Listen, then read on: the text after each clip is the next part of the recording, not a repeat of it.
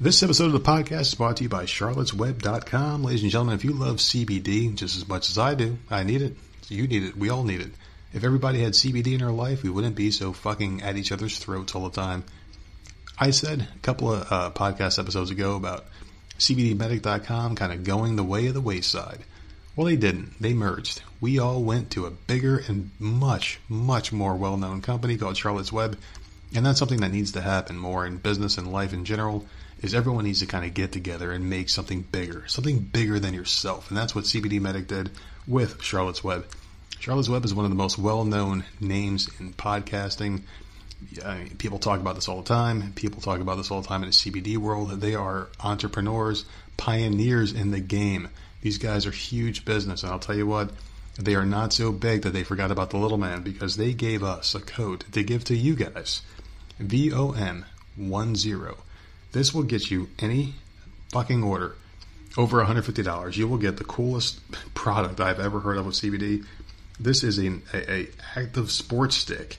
So anytime you spend $150 or more, use the code VOM10, you get a free active sports stick, which is phenomenal. You can use this thing on any part of your body. If you're an active person, you go out there and you just do anything physical. You take the sports stick, you rub it on your part of your body. There's also a spray version. Spray it on that injured, affected part of your body, and within minutes you will feel great.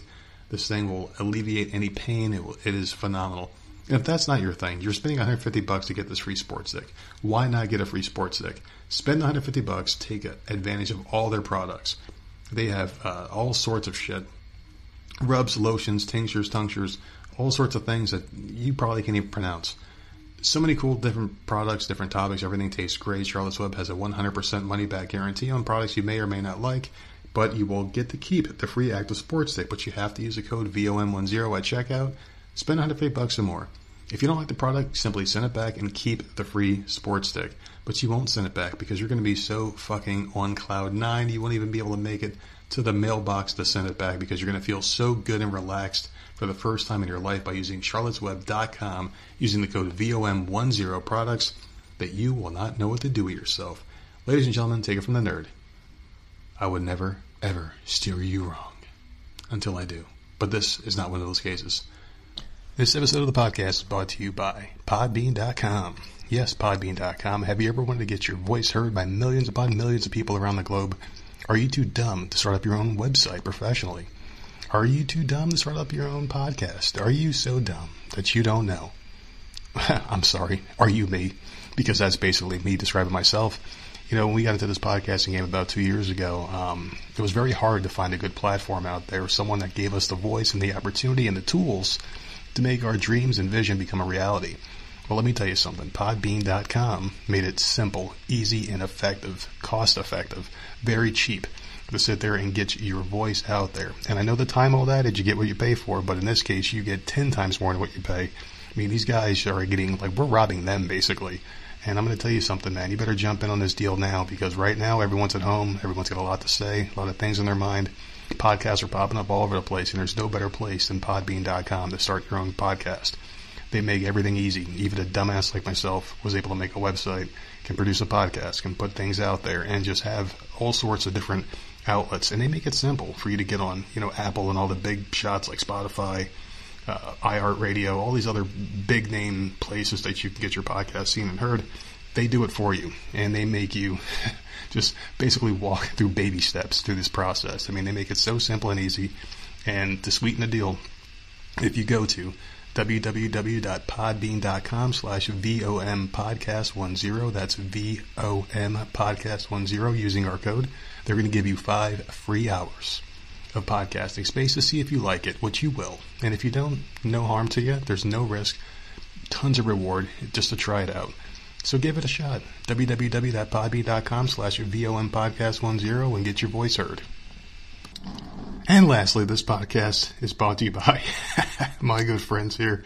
I tell you what, man, I fucking love these guys, and I'm so glad they're back. I never had so much fun recording a podcast commercial for my friends at Manscaped.com. I'm so happy they're back, ladies and gentlemen, because I missed them. I mean, it's been a while since I talked about them, since I was allowed to talk about these guys, and holy shit, my balls have never been happier. I was crying in the shower the other day, and I was using this cheap-ass shaver. I'm not even going to use the name. I bought it at Walmart for fucking $30. And I'm shaving my nuts, and all of a sudden, I just howled in pain. And I cried for the first time in my adult life. Well, for the first time this month, actually. But anyway, that's neither here nor there. And blood was trickling all at the bottom, little droplets. And I said, screw it, and I stopped, and I was half shaved, and I was walking around with a half row of my balls. Horrible, horrible experience. So I did what I could do, and I picked up the phone, I called Manscaped, and I said, please come back. Please sponsor the show. And they were like, all right, fine. Here you go, nerd. Here's a nice new product for you. Here is the Lawnmower 3.0. This thing is amazing. Just the design, the engineering on this thing is beautiful. I mean, the Lawnmower 3.0 trimmer is designed with a compact shape for easy maneuvering while wet or dry. This thing's waterproof. More waterproof than your stupid iPhone 20 or whatever the hell they're at now. It's just amazing. It's got the skin-safe technology. That's the perfect tool for an incredible grooming experience. It's very sleek. I mean, you can travel with it, and it's also wireless. So you can charge it, and you pick it up. You can bring it in there with you, so you don't have to worry about accidentally electrocuting yourself in the goddamn shower. But they also got other products, too, like the Weed Whacker, which I need because as an old man who's starting to get gray hairs now, my nose hairs are really long, and the Weed Whacker, you just jam this thing in there like Arnold Schwarzenegger from Total Recall, and just move it around in your fucking nose.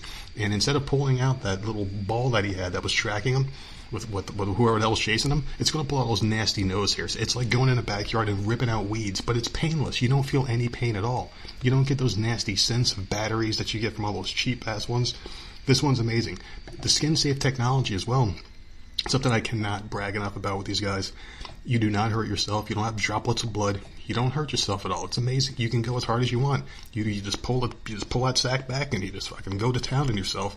Before you know it, you're going to be smooth. Smooth as my head. My bald head. I love this thing. You could use it on your fucking head. You could use it on your armpits, your mustache, every place on your body. You can use this thing. And I'm telling you what, the ladies are going to love you for it, because you're going to be as smooth as a baby's butt. It's amazing. The battery life is phenomenal. They got a 600 mAh lithium-ion battery. Hold the charger up to 90 minutes. You can shave your whole body 5 times in 90 minutes, even more, depending how tall or short you are. It's such a phenomenal. They send you all sorts of stuff, and there's a lot of different things that you can get as well. There's a crop reviver, keeps your balls cool. The crop preserver keeps them nice and shave-free, and the cleanser. It romances your stones. It's basically a hair and body wash. It makes you feel really good. But ball deodorant. Who ever thought of ball deodorant? Only these guys. I'm serious. They are the best company out there. Very innovative, and we're happy to have them back. There's so many different things. Here's some testimonials for you. 85% of women think bad grooming is a major turnoff. 80% of women think men should trim below the belt. Those other 20 women are dirty fucking skeezers. 89% of men think grooming is essential to their professional success. So thank you, men. We're actually moving up in the rank. There's 11 dirty bastards out there, 11% of dirty bastards, but we'll get to them. And if you get this right now, there's an exclusive offer. You get free boxers and a travel bag, so you can put all these tools in there. And $109.99, you get every single product. And you get a money-back guarantee. And the cool thing about that $109.99 plan is it's every 3 months. So you get fresh products. You're always fresh and trim. Your ladies are going to be all over. You're going to have to beat them off with a stick, all right? You're going to look phenomenal. You're going to smell phenomenal. And the best thing is you're just going to get some free gifts like that fucking Manscaped boxers. I mean, it's going to keep your dick all where it's supposed to be. And that bag is amazing. It's really sleek. It's a leather bag. It's going to keep all your stuff protected. So get on this right now, Manscaped.com, and use our code VOM10. VOM10 at Manscaped.com, and please do it. And you'll save tons of money. You're going to save $80 off the retail price. So normally it'd be $169.99 for the Perfect Package 3.0. You're going to get it for $89. You're going to go for the best package, the $109.99. Normally that's $197, so that you're going to save even more money. The more packages that you get to protect your package. Why wouldn't you do this, ladies and gentlemen? Go to manscaped.com, VOM10.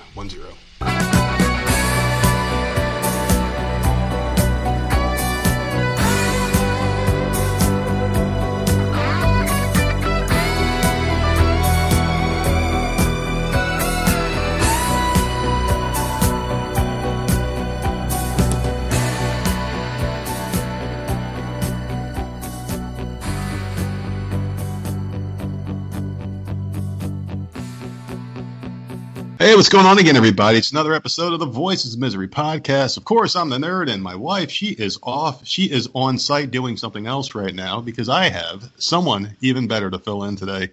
Someone way, ladies and gentlemen. I don't even know how we got this guy. It is incredible, and I am very honored because this guy's way above. He's going to teach me some things today, and everyone says I'm very negative. This man is very positive. His name is David Essel. He's the #1 best-selling author, counselor, master life coach, international speaker and minister who basically spreads positivity wherever he goes, and I hope it rubs off on me. Without further ado, David, how you doing, buddy? Hey, nerd, I love it. We are going to turn you into the most positive nerd the earth has ever seen. We need quite a few more hours to make that happen. So. Well, it's good because I have a 365-day program we're going to enroll you in right after the show, nerd. Sounds good, but do you find it very hard right now to do what you do and spread positivity when the world is just full of so many negative things? Man, what a beautiful question. And the answer is I struggle at times too. Yeah, I get overwhelmed by people talking about in the media what's going on, whether we're talking about the pandemic or the election insanity or whatever it might be. There is so much negativity out there. So what I do is I help individuals learn how to craft their days, weeks, and months where they're not overwhelmed with the negativity. You know, nerd, one of the things that creates so much stress for us right now are those individuals who are addicted to the media, addicted to reading blog posts, chasing rabbit holes, watching the news, everyone thinking they know what the right answer is, and no one really has a freaking clue of what's going on. So what we say to people is that the best chance to turn your attitude around right now is by decreasing your involvement in anything that has to do with social media or regular media in the world of politics and the pandemic. The more we stay focused on this, the more we argue. You know, no one is out there trying to agree to disagree, nerd. They're all trying to say, you're wrong, I'm right. So we encourage people, except for your show, to watch, you know, really pay attention to how much time online am I arguing online, which is probably one of the most insane things that people do on a daily basis. And, you know, I was in the gym the other day and a guy came up to me and he tried to have this conversation, but I knew where it was going. He was trying to convince me that he was right about everything that's going on in the election. And after about 20 seconds of him starting out this, you know, he started out with, hey, great to see you. By the way, do you know what's going on with the election? And the minute he said the word election, I just gave him the timeout sign with my two hands. And I said, hey, listen, 6 months, a year from now, you want to talk about it? Great. Right now, I have no interest. And I really think that that's what we need to do. You know, we need to, number one, cut out the amount of time we're spending on media talking about all this insanity if you want to have a chance at a positive mindset. And then we've got to make sure that we're filling in that space with life-enhancing news, life-enhancing articles, life-enhancing shows, so we don't get sucked into the vortex of negativity, which many people are right now. Now, that's really interesting because I find it very hard to disconnect sometimes. And I think that that's where a lot of my anger comes from, because we talk a lot about politics and the coronavirus and just things in general on this show from time to time. And I feel like that's where a lot of my anger comes from. But that's a pretty good tip there. But we have cell phones in our pockets. We have constant 24/7 media. How do you disconnect when it's in your face 24/7? What do you recommend doing? Yeah, it's a great question. First of all, you know, that we in my work, one of the things we work with is addiction. And, you know, how many people right now, nerd, that you know are addicted to their iPhones, their cell phones? Mm. You know, so what, and this is going to sound maybe a little radical, but with my phone and the clients that are really struggling with, you know, trying to get away from all the negativity is that I say, shut off all bells, whistles, sounds, whatever the hell's coming out of your phone, shut it all down. Because when you hear a ding, when you hear, you know, that text come in, the email come in, it automatically releases a chemical in the brain called dopamine. Dopamine is one of the most powerful addictive substances in the brain. Now, it has a really good role of helping you feel good. But once you get into that mindset of, oh my God, a text just came in, what is it? Or, oh, I just saw, in case you missed it, popped up on my phone, I better look to see what Trump is up to, or look to see what Biden is up to. That's a dopamine release. Now all of a sudden we're addicted. If you can have a phone, and so people go, well, how do you know if you're not addicted to your phone? I say, oh, it's easy.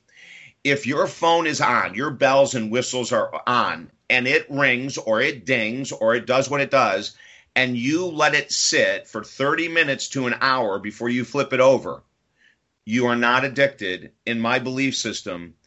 But how many people could let it sit for an hour, Nerd? Oh, not many at all. No.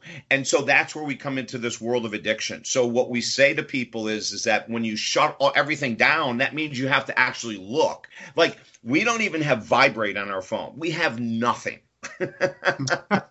So if you want to see, if I want to see, like today on a Sunday, you know, I think there was, I don't know, 7 or 8 hours that I didn't even look at the phone. And that to me brings peace of mind.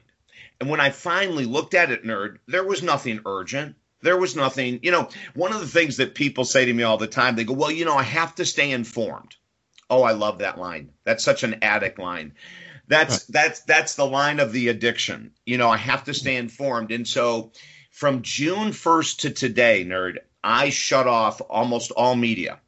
I go on social media about 15 minutes a day only from June 1st to today. Now, I can tell you, I didn't miss a thing. I found out what happened with the presidential election, not because I was glued to my phone or the TV, because I was walking in the gym and someone said Biden won. That's how I found out. So from June 1st to today, my mindset has been, I would say, probably 50% less stressed than it was from February 1st to June 1st, when I was like everyone else in the world going, oh my God, there's this brand new thing called the pandemic. What is it? But then, you know, around June 1st, I said, okay, we know enough about it. I don't need to be updated every 30 seconds. And when I am updated, it usually pisses me off. Yeah, exactly.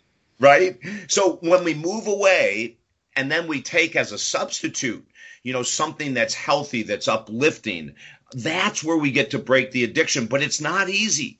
You know, it's not easy breaking an addiction to social media. The other thing that is pretty interesting, because I haven't, you know, been arguing, and I think the last time I posted something controversial was probably in March, when I was pissed off about something. And I don't usually get pissed off in the work I do, but I was frustrated with something. But that was the last time I posted anything like that, and I never reply to anyone's post I see that's argumentative in nature. So if you were to go to David Essel on Facebook right now, you're probably going to find a bunch of puppy pictures, some nature pictures. You'll find, oh, my dog Saint died 6 months ago, so you'll see pictures of me remembering Saint. But you know what, Nerd? You won't see anything controversial, argumentative at all in my feed, which is why I believe so strongly in encouraging people to follow what you and I are talking about tonight. Well, that's extremely healthy, too. And I wanted to kind of circle back here, because you were talking about the dopamine effect. And is that something that you can train your brain, your psyche? Because dopamine gets released when something happens that you enjoy, right? Well, it gets, but it also is a adrenaline. So it gets released when there's something that pisses you off regularly too. Okay. And let's talk about righteousness, you know, and this is what people have no idea how to agree to disagree. I mean, absolutely. Right. I mean, I think it went out in the 50s, to be honest with you, but it surely isn't here now. So when you read something that is against your belief system and you knee-jerk reaction instantaneously go, oh, what an idiot, that's a combination of dopamine and adrenaline. Okay. When you are so sure you're right and this other person or these 150 other million people are wrong, then that creates that addictive response. And the minute something comes on that backs your beliefs, Nerd, you do get a dopamine hit there too, from a positive perspective. We say positive only because it's something you believe in. But when you also start to get things on your phone that are against your political wishes, and it doesn't matter if it's for or against, we're starting to see adrenaline and dopamine be released constantly. which is why people can't just let their phone sit for a couple hours. If you could let it sit, that would be proof that you're in control of your life. If you are jerked every time you hear something or feel a vibration, you have to immediately look. That's the addict in us.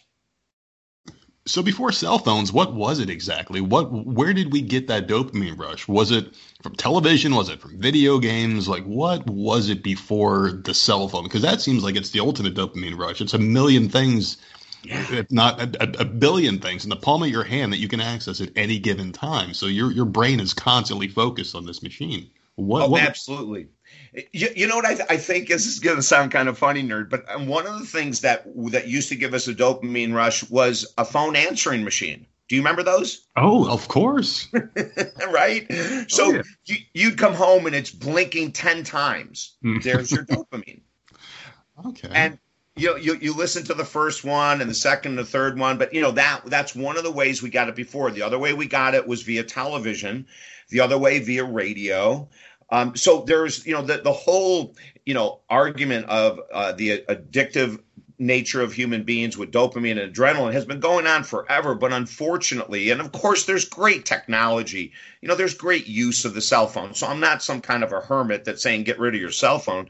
But I am saying that the positive of it has been overwhelmingly defeated, in my opinion, by the negativity in the world ever since February 1st, when, the pandemic hit the U.S.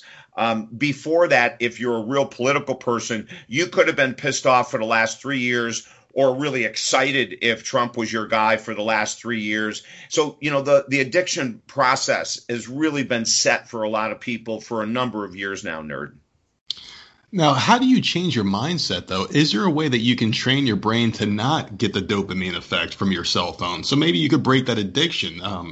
The only kind of scenario I can put that would kind of be the same is I used to smoke cigarettes, and when I used to inhale, it made me feel good. It made me feel like I was getting what I needed, what I wanted. Is there a way you can and I quit cold turkey. Is there a way that you can almost quit cold turkey, cell phones, and that dopamine effect, and then transfer it to something else, something more useful, like maybe fishing or collecting cards or running even, or doing something different? Yeah, or volunteering. Using the time that you have. I have a younger brother in Syracuse, New York, who volunteers at an animal shelter. And what they do is they bring dogs up from the South that have been abused. And they bring them to Syracuse, and they've got some huge facility there. So several months ago, when they reopened the dog shelter, he goes every Sunday for, I think it's 5 hours.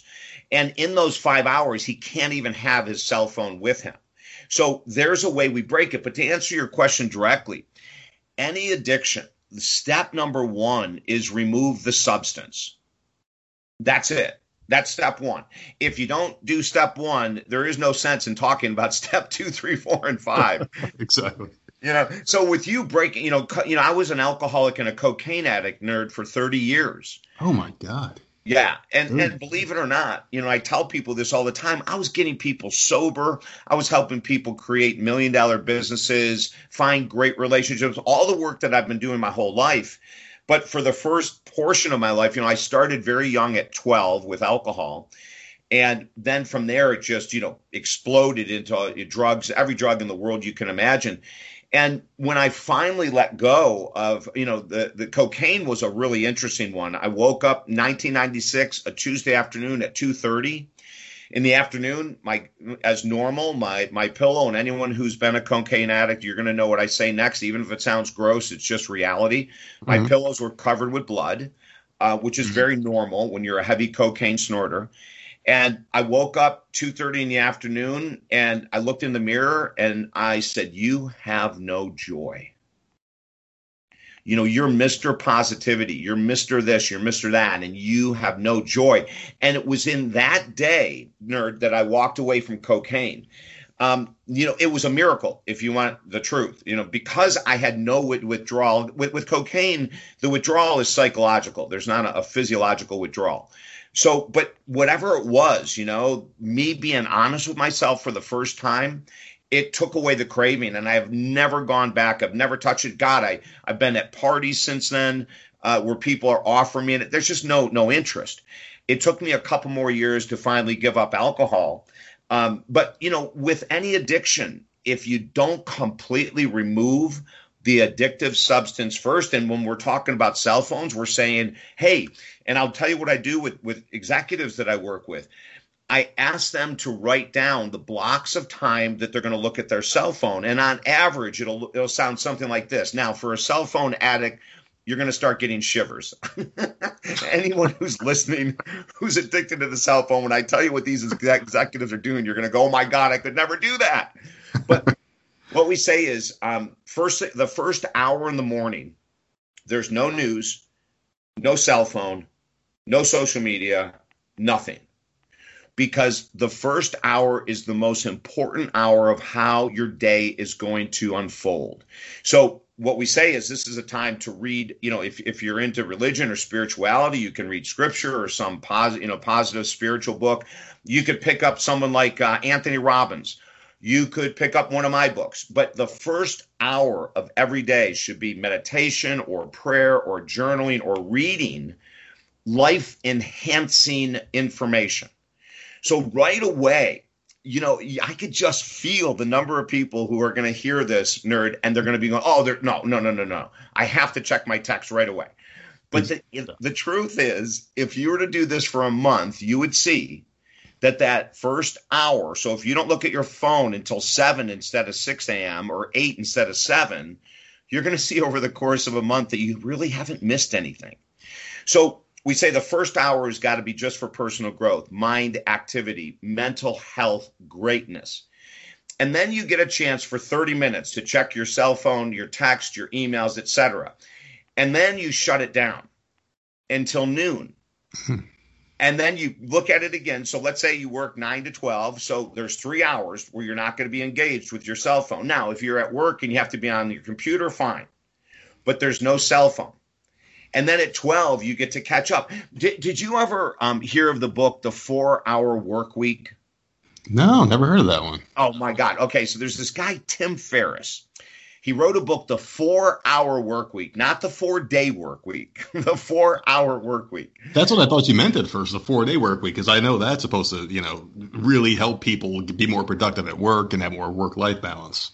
Absolutely. And if people can pull that off, I encourage it greatly. But he believed, now this is a guy that made a ton of money selling nutritional supplements. And while he was doing it, he burned out. And he realized that he was putting all of this effort and time to make all of this money and wasn't really necessary. So when he finally figured out how he wanted to live his life, he started training people. And it's very similar to what I just said, is that he said this. He goes, I don't look at email from the day before. So let's say he goes to bed at 10 at night. He doesn't even look at email until noon. Now that will put shivers in people's bodies. And he doesn't return any calls until 12. And then he's offline until 4:30.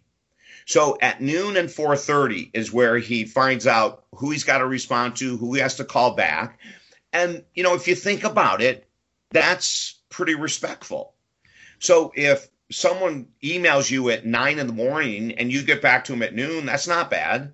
Now, of course, the addict in us says, wait a minute, I texted him 10 minutes ago. How come he hasn't responded? Exactly. You know? Exactly. This is like intermittent fasting. Thank you. Exactly what this is. What basically fasting Nerd. With electronics. I mean, okay, so from the hours of 12 to 4, that's when I feed. And that's when I get everything out there in the universe and put my text messages and my emails and stuff. That's a really good idea because intermittent fasting is one of the best things you could do if you want to lose weight and kind of just regulate your appetite and stuff like that. So, yeah, I mean, it makes sense. I can see this being a thing. Will people go for it? I mean, David, I think you got a really hard job ahead of you if you want to get people on that boat.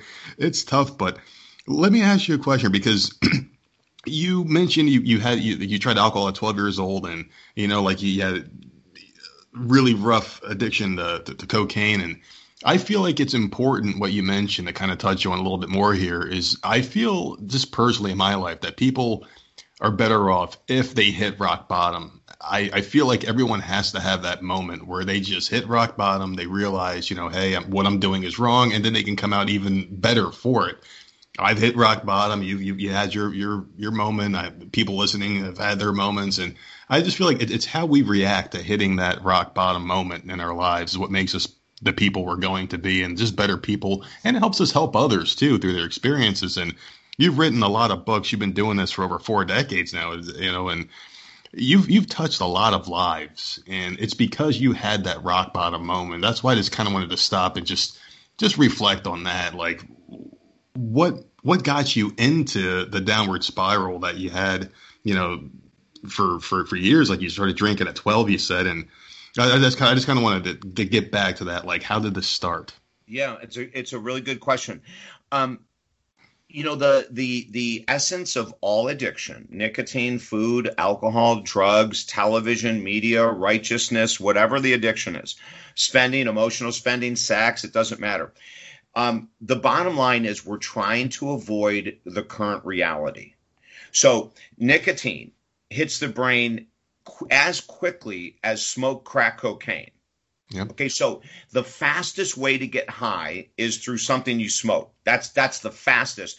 It'll hit the brain quicker than an injection. So if you're going to snort heroin or inject it, if you snort it, you're going to have a quicker hit than if you inject it. If you smoke heroin or you smoke crack, that's where the addiction really goes. And that's why it's so hard for people with nicotine to quit, because it's an instant reward system. But remember this, the purpose of all addiction is to numb our current reality, is to get away from thoughts we don't want to feel, feelings we don't want to feel. So I started at 12. I was raised in a family. I love my mom and dad, love my brother and sister, but there's no manuals on raising 3 kids differently. Absolutely.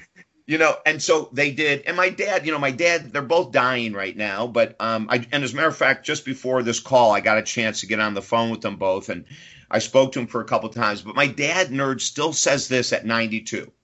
He's more cognizant and more lucid than my mom. My mom is struggling deeply with dementia, which is a bitch of a disease for all of, you know, listeners that you may have family members or go through this. It is just horrendous. But my dad says to me at 92, he goes, your mom and I did our best. We had no clue of what the hell we were doing back then. And he goes, David, honestly, we don't have a clue of what it means to be parents today. If you're going to really ask me deeply, we just do the best we can. But we didn't know what we were doing. And in my case, you know, I happen to be the middle child, extremely sensitive. And so in our family, we could express joy and happiness. But my mom and dad didn't know how to handle my anger, my frustration, my insecurities. They just didn't know this kid that this middle child they had was just so filled with emotion. So they would allow me to be joyful, but they didn't know how to help me with my other emotions. So I found alcohol at 12. And what that allowed me to do was to numb out the anger, resentment, frustration, whether it was with my parents or my siblings or friends. I didn't know how to control my emotions. And it's an interesting thing because it's the reason I went into psychology. And when I went into psychology, I was still an addict, still an alcoholic, but I was learning more and more until finally I got, you know, to this day, well, with the cocaine, it was just a miracle. But then with the alcohol, it was like, okay, wait a second. You know, I've numbed myself for all these years. I've got to find a different way. And you know, when you said the word rock bottom, it's true. But let me explain what rock bottom means. And Sure. This might surprise some people. Rock bottom is simply a choice to change. Some people at 15 have a hangover, Nerd, and they make a choice to never drink again because it sucks so bad. Some people choke on a cigarette at 19, and that's their rock bottom. Like, I don't want that. That's disgusting. It tasted like crap. It hurt my throat. I don't want it. So, you know, we have to understand rock bottom. There is no definition other than it's a choice you make to change. There are some people, you know, I had a client and you know, this is going to maybe sound a little humorous, but I don't mean it to be funny. She had, I don't know how many DUIs. They finally took her license away and they forced her to work with counselors. And I happen to be, I think, counselor number 30. Because she never wanted to quit drinking, even after losing her license. And the last time I saw her, I didn't know why she wasn't returning. She wasn't returning to our sessions or anything. And I found out that she got arrested for riding a bicycle in public while intoxicated. Now, here's a woman that had 4 DUIs, lost her driver's license, had to depend for years on people to move her around, but she still never hit rock bottom. And then there are other people, like I said, that have a hangover at 16, and that's their rock bottom. So what we have to do as human beings, and I'm fully responsible for waiting 30 years. No one asked me to wait 30 years to wake up. But as human beings, we need to do what happened to me in 1996 is we need to look in the mirror. And I would advise this exercise tonight for all of the listeners. Look in the mirror and get real. Do you have dependencies? We are talking about cell phone addiction. If you do, write it down. Do you have dependencies on food? Are you an emotional eater? Write it down. Emotional spender? Write it down. Is righteousness your addiction? That you have to be right. You have to have the last word. You can't listen to someone else's opinion. You can't agree to disagree. Then that's called an addiction. So we look at this. You know, so many couples I'm working with right now during the pandemic, Nerd, that are, you know, in emotional affairs. Some of them are in physical affairs. They become addicted to pornography. Their alcoholism has risen because they're not willing to look in the mirror and to be honest with themselves and or their partner. So step one is to just look and say, hey, you know, do I have a side gig going on with someone when I'm married or I'm in a relationship? You know, that's serious stuff. Of course, when you're doing it, you justify, rationalize, and defend. Well, you know, my partner's not filling this emotional need. My partner's not filling that physical need. But instead of turning that into a reason to cheat or a reason to drink more or to stay at work longer, we need to look in the mirror and say, this is up to me to fix. Because if I don't fix it with the person I'm with, the odds are really good I'm going to repeat it with the next person. And if we don't stop the food addiction right now, if we don't stop, you know, you stopping the nicotine addiction, phenomenal job on your part. And you know what's really cool is that because you've shared it, I'm sure you've shared it many times before tonight, but every time you share that, Nerd, you put a little bit of a thought, a spark into someone's brain that says, you know, gosh darn it, if Nerd can do it, I've got to look at this. And we need those stories of success. Because most of us, when we're in that mode of addiction, we don't see a possible way out. Sure, that makes tons of sense. But I do want to ask you a question here, because you brought up the pornography addiction and just people going through all these things due to the pandemic right now. And this kind of just struck me. This is a question I've had in the past, and you were the perfect person to ask. Now, when it comes to pornography, let's say a husband and wife are together and, you know, the husband they've been married for 20, 30 years and the husband's looking at pornography a lot, doesn't act on his emotions, you know, and the guy, you know, he just watches pornography. He's not cheating on his wife. He's doing other things. He's just looking, not touching, obviously. This is going to sound really weird coming out of my mouth because it's just a weird question. I'm just going to throw it at you here, David. All right. I'm just going to throw it at you here. Sure. So, if you have a person who's got sick thoughts in their mind, because you're all about, you know, just using positivity and things like that, let's just say there's a pedophile in the neighborhood or someone who likes animals or into some weird stuff, and they're looking at it online but not acting on it. Isn't it better for them to look at this to get their fix as opposed to physically acting out their impulses?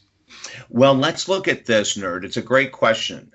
If you're doing that and you're in a relationship, you are cheating. So even if you're not physically going, like touching a woman or going out to bars and bringing women to hotel rooms, it's still cheating if you're just looking on the internet at other people doing it. 100%. It's an affair. And the reason we say that is that because unless your partner is sitting next to you while you're on pornography, if he or she is sitting next to you and you're both enjoying it together and then you make love because it turns you on, totally different story. But most pornography addicts are doing it behind their partner's back. You know, I have 3 couples I'm working with right now where the husbands went heavily into pornography, and I'm working with these couples now to be able to try to help them save their marriages, save their relationship. The reason that we go to pornography is, let's say our partner, isn't fulfilling our needs physically or isn't fulfilling our needs emotionally. That's what therapists like myself are for. We can offer solutions. We can offer communication. We can do a lot of things. As a matter of fact, Nerd, my brand new book that came out, the last book that came out just about 2 months ago, it's called 50 Plus Flavors of Erotic Love, Leaving the Vanilla World for Ecstasy.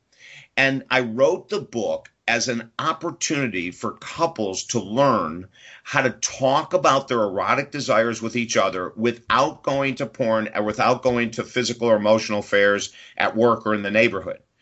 So it is filled with clients that were on the verge of divorce, on the verge of affairs, on the verge, like there's clients that were workaholics that were staying at work much longer than they needed to because they wanted to avoid their partner. And so in the book, we say, hey, here's 50 plus options to keep your love life sparked, alive. And we don't go into swinging. We don't go into sharing with, your partner with other people. If people want to do that, that's a totally different ballgame. As a counselor, I can't endorse that only because that rarely works. It sounds exciting, to swing and to be with different partners. But in regards to sustaining a marriage or a serious relationship, there might be 2 to 4% of the world's population that could be in the swinging or open relationship lifestyle and still have a good marriage or a good relationship. It rarely works. So what we say to people is, let's learn how to communicate. And something that we find when it comes to talking about sex and sexuality is that there are so many people, Nerd, that are filled with so much shame and guilt from their upbringing as a child, from the religion they went to, the churches they went through, it's just ridiculous how much shame and guilt is out there. So instead of saying to their partner, hey, can we look at this list in David's book? And we even give this as an exercise, circle the things that you're interested in, share it with your partner and see if there are some mutual things that you can agree upon. And and some of it's really simple, some of it is like blindfolds and hot wax on the skin and feathers to turn people on. There's all kinds of, and then some get a little bit more intense, but there's so many different options for relationships. But who taught us about sex? Who taught you, Nerd? Who taught you about sex? For me, it was just a lot of trial and error, basically. No one actually taught me anything. And I kind of feel like I know where you're getting at here, because a lot of people don't know what turns them on. They just go through the motions for the most part and just unwilling to open up their minds and just their bodies to new experiences. So I think it's great that you got this book out that people can maybe steal some ideas and bring it into their own lifestyle, because sometimes all it takes is someone just opening their mind and saying, hey, I like this. And then there you go. You've opened up a whole new plethora of experiences in the bedroom. But yeah, to answer your question, nobody taught me. No, no one teaches us. And that's the problem. And that's why I wrote the book. It's my publicist, TJ Torriello, calls it, calls the new book 50 Plus Flavors of Erotic Love. He said it's 50 Shades of Gray meets therapy. And it's really true, but I'll tell you one personal story that about myself and my introduction into communicating about sex that I wrote about in the book. Up until 1996, I was one of those people that was just shooting from the hip. I didn't really know how to talk about sexuality, even as a counselor. They don't teach you how to talk about your own sexuality in grad school. It's all still trial and error, unfortunately. So what I did was I wrote this thing. It was in 1996. I was dating a woman for a couple years. We had this incredible relationship, and I had never spoken a thing to her about her body. I had never told her how much I loved her breast, her nipples. I never told her how much I loved the way she tasted. I never told her a darn thing. Mm-hmm. And we're at a restaurant. We get done. She's outside waiting for me to come and pick her up in the car. Went around the side, got the car. She's in the moonlight, and I'm looking at her, and it's blowing my mind. Now, we had been together for several years. I brought her home. I went into the room, got my computer out, and sent this email to her. And I was taking a huge risk. But I said, I used to cheat in relationships. I don't want to cheat anymore. And I'm just going to see what happens. And so I wrote her this email, Nerd. And it basically was this. Last night when you were standing in the moonlight, sideways, something that I've never shared with you before is your breasts drive me crazy. Your body drives me insane.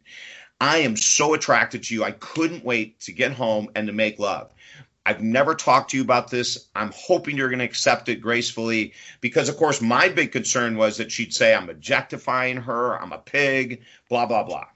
Oh, yeah. And the next day I get a response email saying, oh, my God, we've been together for how long and you've never, ever once told me that you love my body.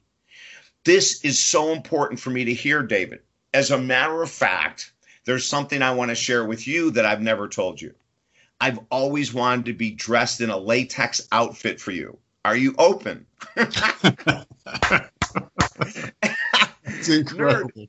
It was incredible. The next day we raced to the store, got a latex suit, and forget it. From then on, we were open with our communication, talking about different ways with oral sex and making love and different positions and different locations and on the beach and on the golf course. And oh, my God, we ended up having the most incredibly deep, intimate relationship for a number of years. And it ended not out of anyone's fault. It was just a progression of a relationship that met its expiration date, I guess you could say. But I share that story because, you know, even as a counselor, I mean, we're so afraid of being judged, rejected by our partner when it comes to sexuality. And yet in the book, you know, there's another story we tell about a woman that came to me. I teach a course on erotic love. And so most of it is via Skype or phone. And so she contacted me and said that, you know, she had been married for a number of years to a CPA, an accountant, and he was really closed down sexually. And she didn't want to have an affair, but she was going to try to figure out if she took this course with me on erotic love, would she be able to bring any of that to her husband and maybe break the ice? So it's the cutest story in the world. I worked with her for 8 weeks. I explained, you know, I had her relearn her body. You know, most women don't know where their G-spot is. There's a lot of women that still have never orgasmed with their partner. They fake it to this day, which she was doing. And so we get her into this totally new mindset. She learned more about her body. And so one day she gets home and there's a letter on the bed and it says, honey, I'll be home as usual tonight. In the closet is new lingerie I want you to put on. There's also 6-inch heels I want you to put on. I want you to take a shower and put your hair up the way I love it. I want you to look underneath the bed. There's a box there. Pull out 2 or 3 of the items in the box that you would like me to use on you. Put the blindfolds on. Lie down, and you'll know when I come in the room. So she couldn't believe it, right? Like, here's a CPA. Here's a guy that never shared any emotions with her at all, Nerd. And he wrote this beautiful letter. So she's anxious and nervous. She pits, you know, does everything she said. He says in a letter, and she hears him come into the room. And, of course, she's trembling. She doesn't know what's going to happen next. And he leans down, and she's got the blindfold on. And he leans down, and he said, I've been reading the notes from your sessions with David. I read the book that he recommended that you read. And now I am here to satisfy all of your desires that I never have in the past. Whew, that sounds some smooth shit right there. Isn't that awesome? That is just, I mean, like, she had no idea that he was going through her notes. She had no idea, you know, that he was really paying attention. Now, he knew she was working with a counselor for the relationship, but he had no idea that this was the direction she was going. And there's so many stories like that in the book, you know, of people that when they learn how to communicate, and we start people slow, you know, we don't say, you know, go into a dungeon. As a matter of fact, we don't even talk about whips and chains and dungeons and all that. Mm-hmm. The world of erotic love, Nerd, has changed so dramatically, but too many people don't even know it exists, number one. And number two, when they do, they think it's some crazy stuff. And, you know, 50 Shades of Grey brought out the most conservative women in the world bought that book. Oh, yeah. Oh, the most conservative women in the world watched the movies. Now, I'll tell you this.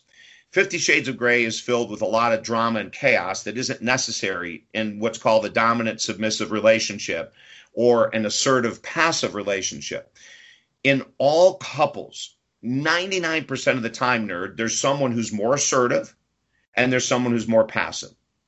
And so in the book, we teach you, you know, if you're more of the assertive type, then here's some thoughts that you want to follow through. If you're the more passive type, here's some other thoughts you want to follow through. But we talk about something in the book that people are blown away by. And this is what I say. I don't really care what personality type you are. I don't care how much experience you have sexually. I don't care if you're more dominant, more assertive, more passive. It doesn't matter to me, more submissive. The goal is to find a way to worship each other. And it was like when I came out of my shell and sent that email in 1996, I was worshiping her. I was telling her things I'd never told her. I was telling her, and then we got into, you know, how much I love to French kiss her, and oh my God, I mean, then it was endless, right? Once the door is open, you can't close it. No, of course. Which is a good thing. No, it's great, and you know, and this is why I think so many affairs happen, and why marriages don't last, is because people are too afraid to let their guard down. They're too afraid, and like, hey, I may love the person I'm sleeping with every night, but I don't want to let my guard down around because of fear of rejection, fear of being judged, just like you were saying. So I'm thinking that's why a lot of women and a lot of men just go have affairs, because it's easier to do the things you want to do to that person, to someone else, a random stranger, because who cares? You're not going to judge it because it's just a one-time thing. And I'm thinking that's why there's so many men out there. They might have a very demure woman at home and just afraid to try new things. And, hey, I can just go to the bar tonight, pick up somebody or pay for it somewhere else. Right. And get what you want, get that dopamine rush, if you will, yeah, and the other release as well, and do the things that you've always wanted to do to the person that you love.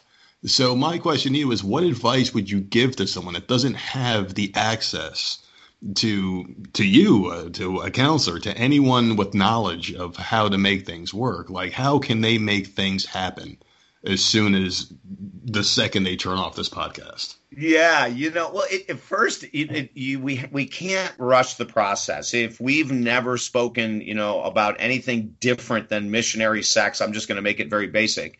Yeah. Let's say your partner is totally not into oral sex at all.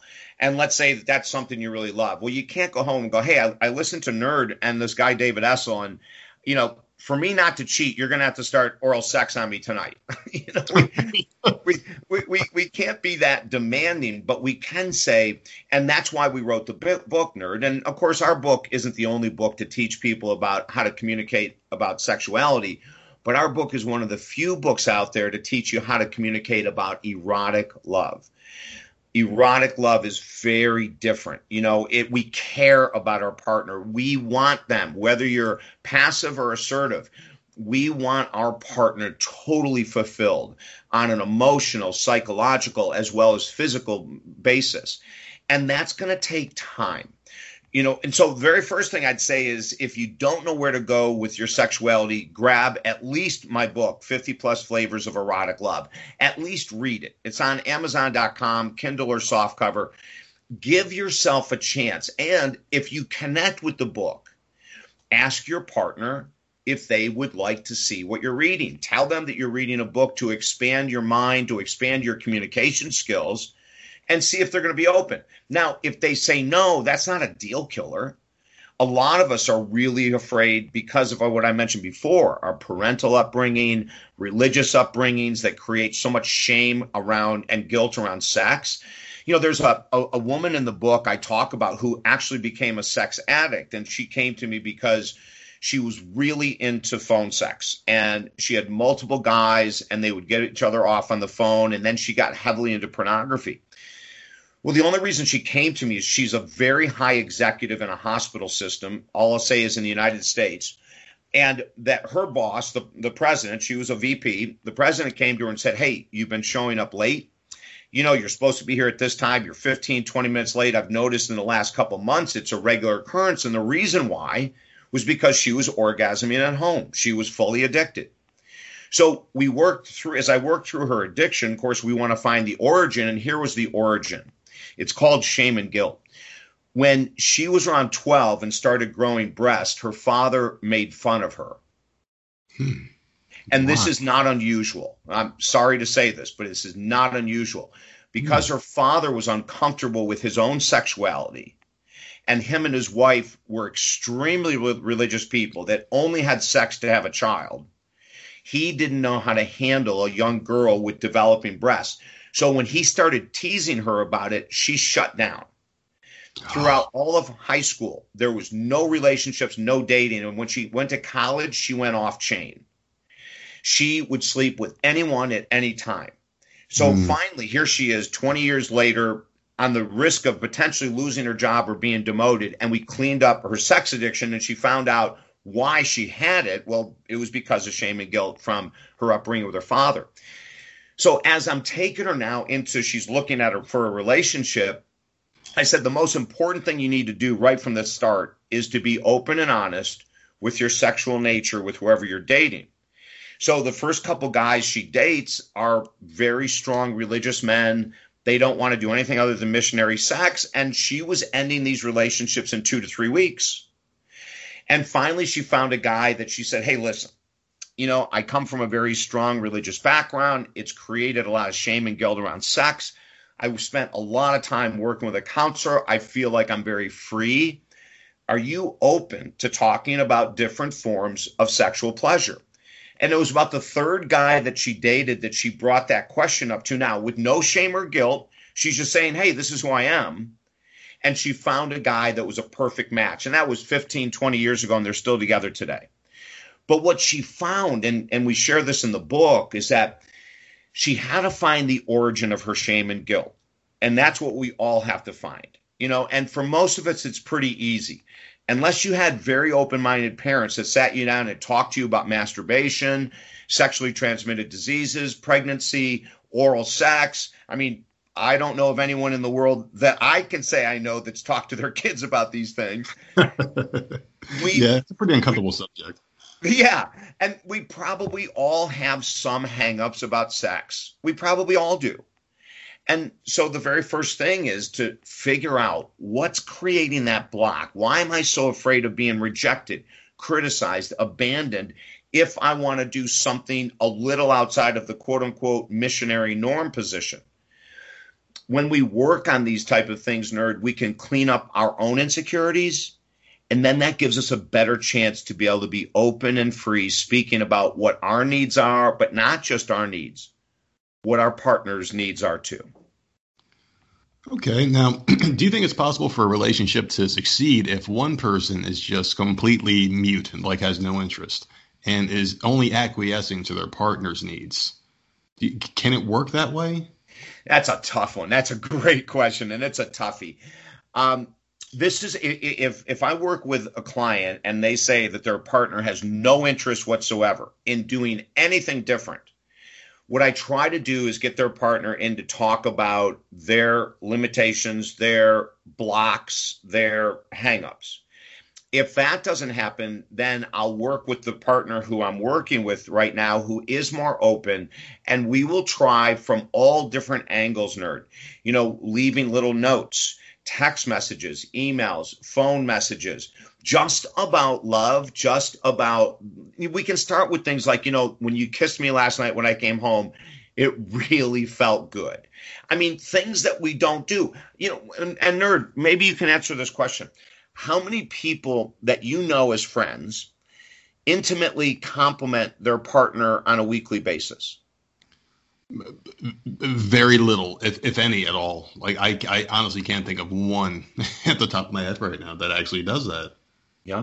So imagine the change that would happen, you know, because sometimes people go, well, you know, we've been together for 20 years. It's not necessary. I will jerk off to porn, but it's not necessary for my wife and I to do anything different, which I say automatically you're in an affair. So what we want to do is we want to start with something really small, like compliments. Honey, I love those earrings. Now, I'm not saying bullshit compliments, Nerd. You know, I'm saying real ones, right? Like, I love those earrings because they match your eyes. You are just freaking gorgeous when you wear them. If you really feel it, say it. You know, look for things. Write things down about your partner. You know, there was a guy, and here's something just hilarious. There was this very alpha, very dominant, highly sexual male who came to me, and he was so embarrassed. He goes, listen, I'm an alpha. I'm a dominant. Why I'm coming to a counselor? I'm embarrassed. I should be able to figure this crap out on my own, but I can't. And I said, okay, well, good. Your humility is a good start, right? Well, how can I help you? He said, my girlfriend and I have this great relationship. She's submissive. I'm more dominant. She's very open. But there's something missing. Like there's just – and neither of us can put our fingers on it. So I said, this is what I want you to do. There was this – years ago, there was this organization called Sinclair Institute. And they would put out these lovemaking videos, erotic videos, not from a porn point of view where a guy with, you know, a 15-inch schlong is, you know, nailing 10 girls in a row. But, you know, just real basic. And he's watching these videos and all of a sudden he stops and he sends me this email and he goes, oh, my God, I found out what was missing. And I'm waiting to hear some really erotic change or some erotic thing he saw. He goes, we've been together so long we don't French kiss at all. Yeah, there's a lot of nerve endings in the tongue. I mean, it does add to everything, you know. You got to kiss your lady. Yeah, and if you think about it, nerd, and I don't know if this happened to you, but when I was in high school and I was not even having sex, I was French kissing a girlfriend, and who knew if I was ever going to have sex with her? I was in freaking heaven. Yeah, I was so turned on.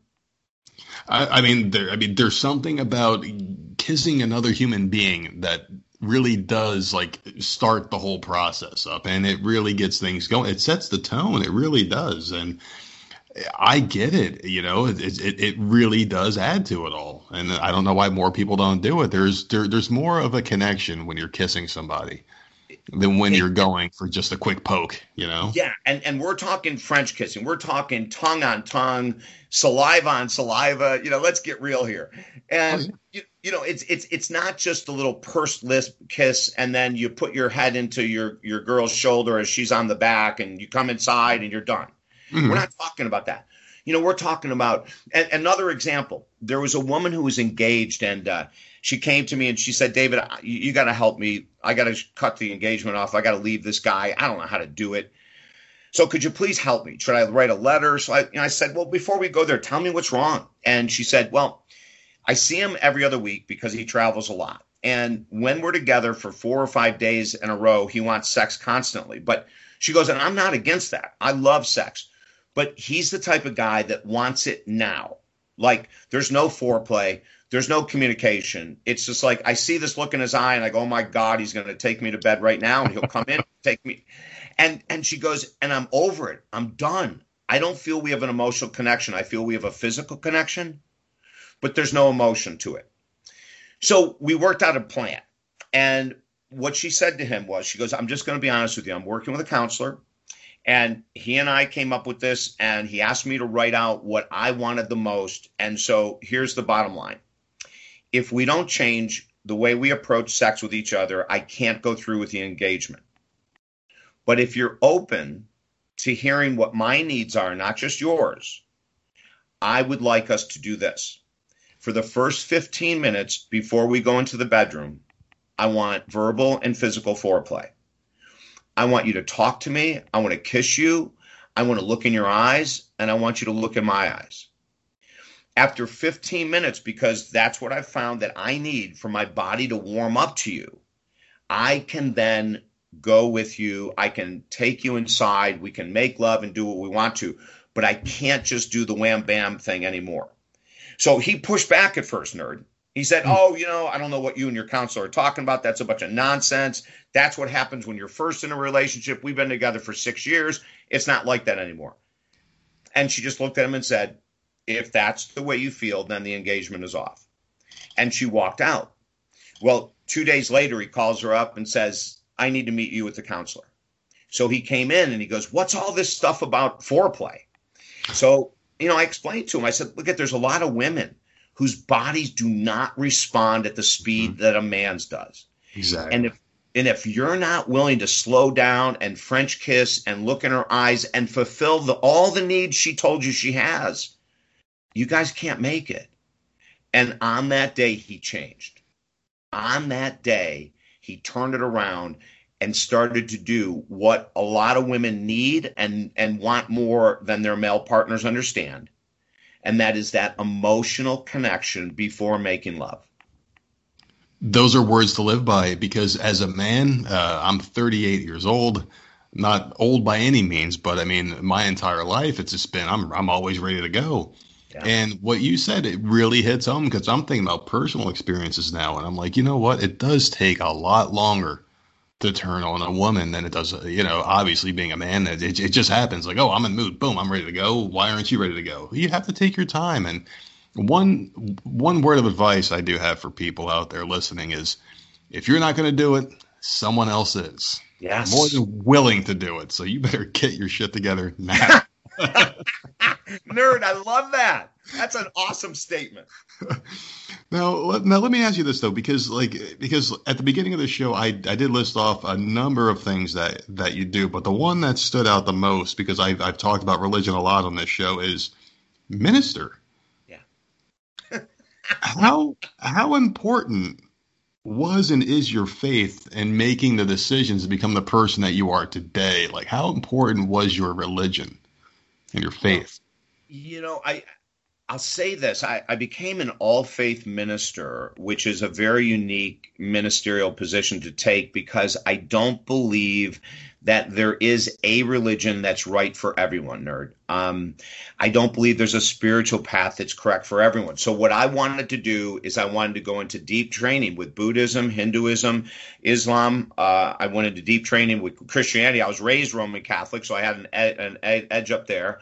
Judaism. And I went into the major religions, and I worked with like a rabbi from Judaism, and I worked with a monk from Hinduism and a monk from Buddhism to really get into this concept of faith more than religion.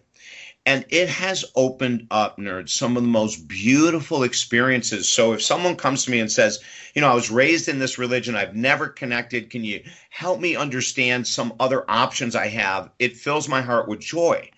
If someone comes to me and says, I was raised Roman Catholic and I lost my path, but now I want to go back deeper into it, can you help me? I say, oh my gosh, yes. You know, we have a gentleman that was raised Roman Catholic. He lost all faith. He was actually going on the verge of atheism, and I don't have a problem with anyone making a choice to be a Christian or an atheist. It doesn't matter to me. It's just really about who you are as a human being. But, you know, he came to me and he said, I really want something logical. I don't want something filled with a bunch of rhetoric. I just want something logical. And for him, what worked best was Buddhism. So what I feel so blessed about, you know, I used to be the pastor of a church long time ago, but now I fill in for ministers that want to take a Sunday off. And, well, not during the pandemic, but up until January of this year, we were filling in quite regularly for ministers that wanted to have a day off. And I love it. And I will tell you, from my addictions to my divorce to everything else that I've gone through, one thing that has been incredibly stable in my life is my faith. Okay. So when you speak about faith, do you subscribe to any one notion, or you just kind of just say, listen, I don't believe in this God, that God, or another God, but I do believe in something? You know, I like the word God. Okay. I really do. I like the word God. I think that, you know, even though, you know, they say Buddhism doesn't believe in a God, they don't have a Godhead. You know, Buddha never wanted anyone to worship him as a Godhead. He was just there to show people a way to inner peace. So I happen to like the word God. I talk to Jesus. I talk to God. I talk to Buddha. I talk to a lot of different spiritual, if you want to call them, entities.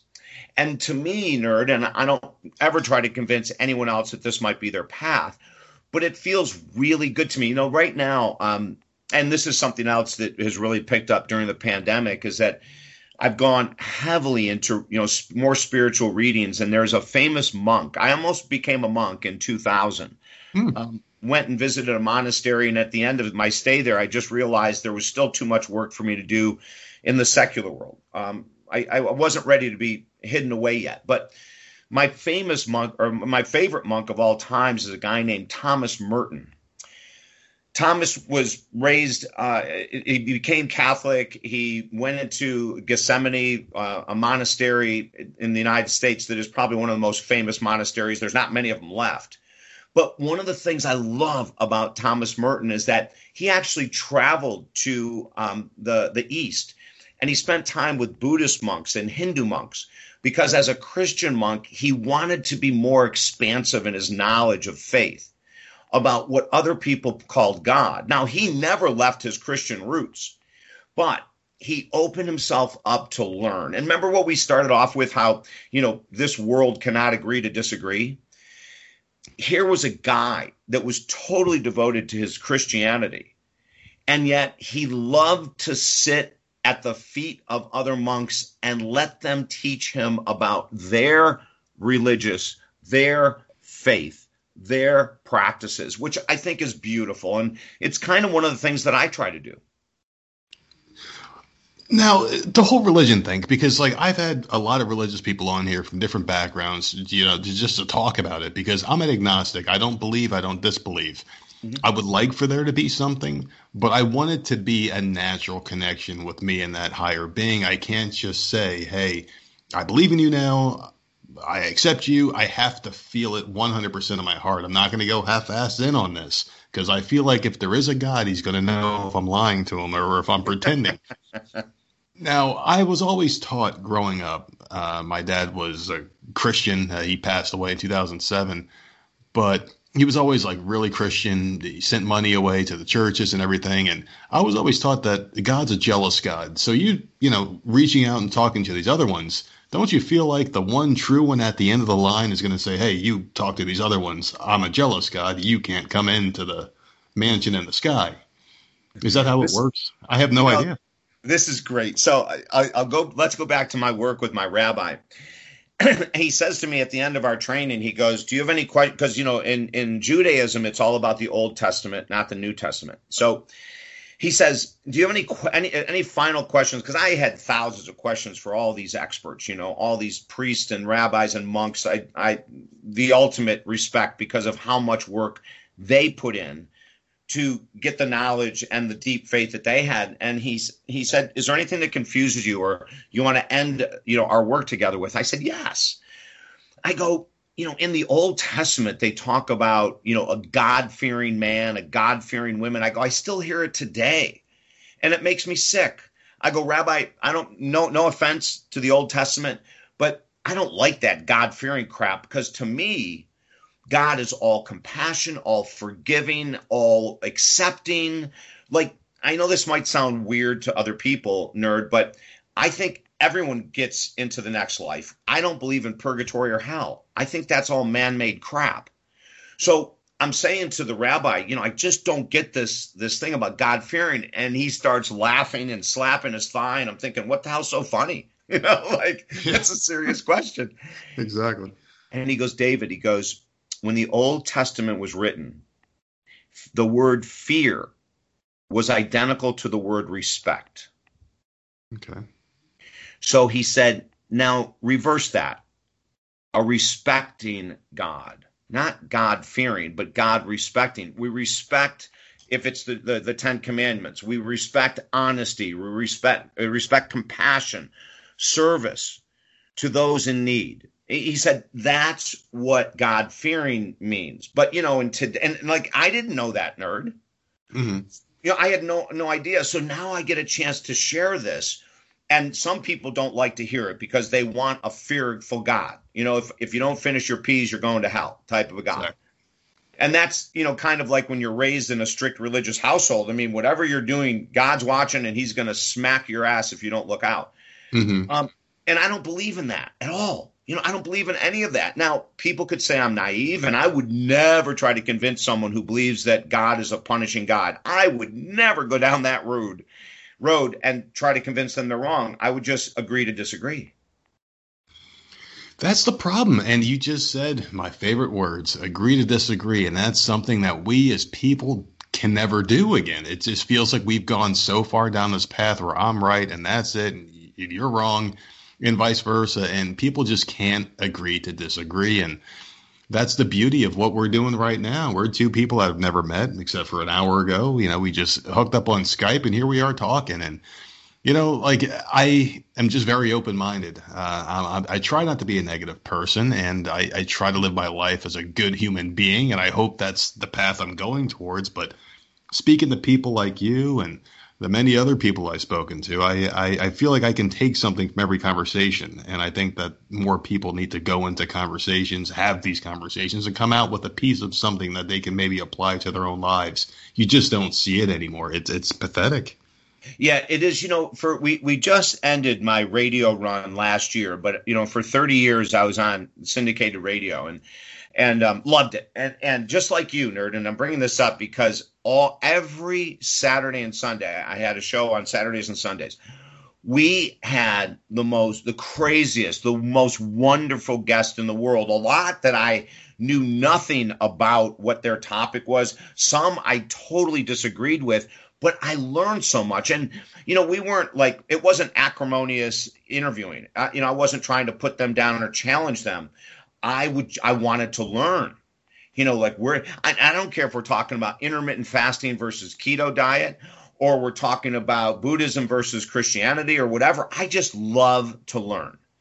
And I will admit that I can have very strong opinions. I will admit that there's some soapboxes I'm not going to move off until you totally convince me I'm wrong, but I will hear you out and I will listen. And if you recommend a great book on topic X, there's a darn good chance I'll get the book and start to read it. I may or may not finish it, but I know, and I just posted this on social media probably a month ago, 40 plus years in this industry, I still have so much to learn, Nerd. The day you give up learning is the day you may as well just give up on everything. I mean, life is full of infinite possibilities and infinite things we can learn. Might as well just learn it on our finite time on this planet, you know, and this is such a great platform. It really is. Just podcasting in general, just talking to people. I mean, it opens up a whole new set of opportunity that just people you can talk to and learn from. And yeah. I really do appreciate you for coming on tonight, David. I mean, this has been a hell of a learning experience for me, and I feel like I have to really light some candles tonight and throw some rose petals on the bed before I bring the old lady in here. Absolutely. You know, man, like if every guy listening would hear what you just said, worship, adore. You know, the other thing we didn't mention that we write about in the book that's so crucial is when you're making love, look into your partner's eyes. Yes. It's scary as hell if you've never done it. I'm going to give you that, okay? I know it's frightening. I know it's scary. But start 5 seconds. Ask your partner if they would just look into your eyes at 5 seconds. You know, sit in the living room, you know, on a couch, and before you go into the bedroom, hold hands and just look into each other's eyes. You don't even have to talk. But there is you know, when we talk about the eyes being the windows for the soul, when you make love to your partner and you are looking at them, kissing them, pulling back, connecting with their eyes, it is a totally different experience than maybe anything you've ever done before. And the more comfortable you become with it, the deeper the erotic, emotional, sexual connection goes. But the emotional component is what most people let slip way too early after they've been with someone for a period of time, Nerd. That's incredible stuff right there. And I hope a lot of people's love lives improved. And David, I'm going to tell you something here, man. I know, you know, we hooked up today. We have a limited time set, but you got to promise to come back on this show because there are so many things to cover. So many different things that we could talk about. You got to come back on. Oh, in a heartbeat, you know, this just jazzes me up too. You know, I love your openness. Your questions were exceptional. The fact that you can cover so many different topics is very rare in the world of podcasting, Nerd. I don't know if you know that or not, but most people niche out, which isn't bad. I'm not judging. You know, I'm just saying that most people will niche out and they'll do relationships only or money only or attitude only or something. I like the fact that you are open, and as an agnostic, that you're opening to talk about religion is a very cool thing. If you were atheist, it'd be the same thing to me. As long as you're open to talking, you know, this is what we're here for. So listen, the second you need me, just reach out to TJ and he'll get me back on. Oh, absolutely. And You know, the thing is, at the end of the road here, like, we don't know. That's one thing. If you ask any priest or pastor, I'm sure they'll tell you the same thing. At the end of the day, you've all had that one moment where you're like, am I a fool for believing this? Yeah. I'm sure everyone has that moment where you're just not sure. And have I given my entire life to something that's not real? Or have I been denying that one thing that is real? And that's why I like these conversations, just to hear other people's experiences. And you've done a lot in your life. There's so much more to cover. So I will be reaching out for sure. We have so much more to talk about. And Nerd, let me make this comment to back up what you just said. Sure. The Dalai Lama has a bunch of different books out, and he's got this, I wish I could remember the name of it. It's a little handbook. And what he said, now he says something that shocked the heck out of me in the book, in his own writings. He says this, he says, in Buddhism, we're taught that reincarnation is real. In Buddhism, we teach people that reincarnation is real, that everyone is coming back. But he said, honestly, I don't know if that's true. Isn't that beautiful? It is. Yeah. It's very, wow, that's powerful stuff right there. Really incredible. And those are the type of people, you know, like anything that you and I talk about, my opinion is my opinion today. We get back together in 2 or 3 weeks, Nerd, I could be saying, uh-oh. Remember when I said this 2 weeks ago? I just found out I was wrong. Well, that's the beauty of just being a human being and just having an open mind. It can change. And it all depends on your life experiences, who you talk to, and just being open-minded and what you let into your mind, body, and soul. It's just the way it is. David, can you please let everyone know where to find you? Just throw in all your links, everything out there. You know, the easiest thing to do is to go to our website, and that's the simplest website you'll ever have to remember. It's talkdavid.com, talkdavid.com, because literally, Nerd, this is all I do. 20 hours a day, I'm either doing interviews or counseling people, and I love it. So if you go to talkdavid.com, you'll find, you know, we have 11 books there. If something that Nerd and I talked about tonight, you know, triggered you and you said, I'd really like to help to change this. We work with people from all over the world via phone and Skype. So just go to talkdavid.com and then you'll find all the links to social media. But honestly, the social media links are all the same. It's just my name, David Essel. So go to talkdavid.com, look at the books, look at the programs. If there's any way that I can help you, send me an email and we'll chat. Incredible. And I really implore everyone out there to reach out to David, because this man taught me some things tonight. I'm sitting there and I know I'm in trouble. Once my wife hears this, she's going to be like, listen, you better do everything this man says. I love it. I love it. Hey, maybe next time I'm on, we'll have your wife with you too, and that'll be a blast. Oh my goodness. Yes, absolutely, David. Ladies and gentlemen, David Essel, please check him out. And yeah, all the links are at the bottom of the podcast description page here. Check him out and learn something. Please see, this man will be back. I promise you. David, you got any parting words? Yeah, I think the most important thing is to understand that you have this existence that we know of for sure. Our end is going to come much quicker than any of us could ever think. We never know what that's going to be. So why don't you start the radical changes you've been thinking about right now? This would be the day to start. Incredible. Couldn't have said it better myself. Ladies and gentlemen, Mr. David Essel.